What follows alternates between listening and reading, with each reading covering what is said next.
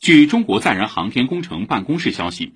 天舟四号货运飞船入轨后顺利完成状态设置，于昨天早上八点五十四分，采用自主快速交会对接模式，成功对接空间站天河核心舱后向端口。天舟四号货运飞船装载了神舟十四号三名航天员六个月在轨驻留消耗品、推进器、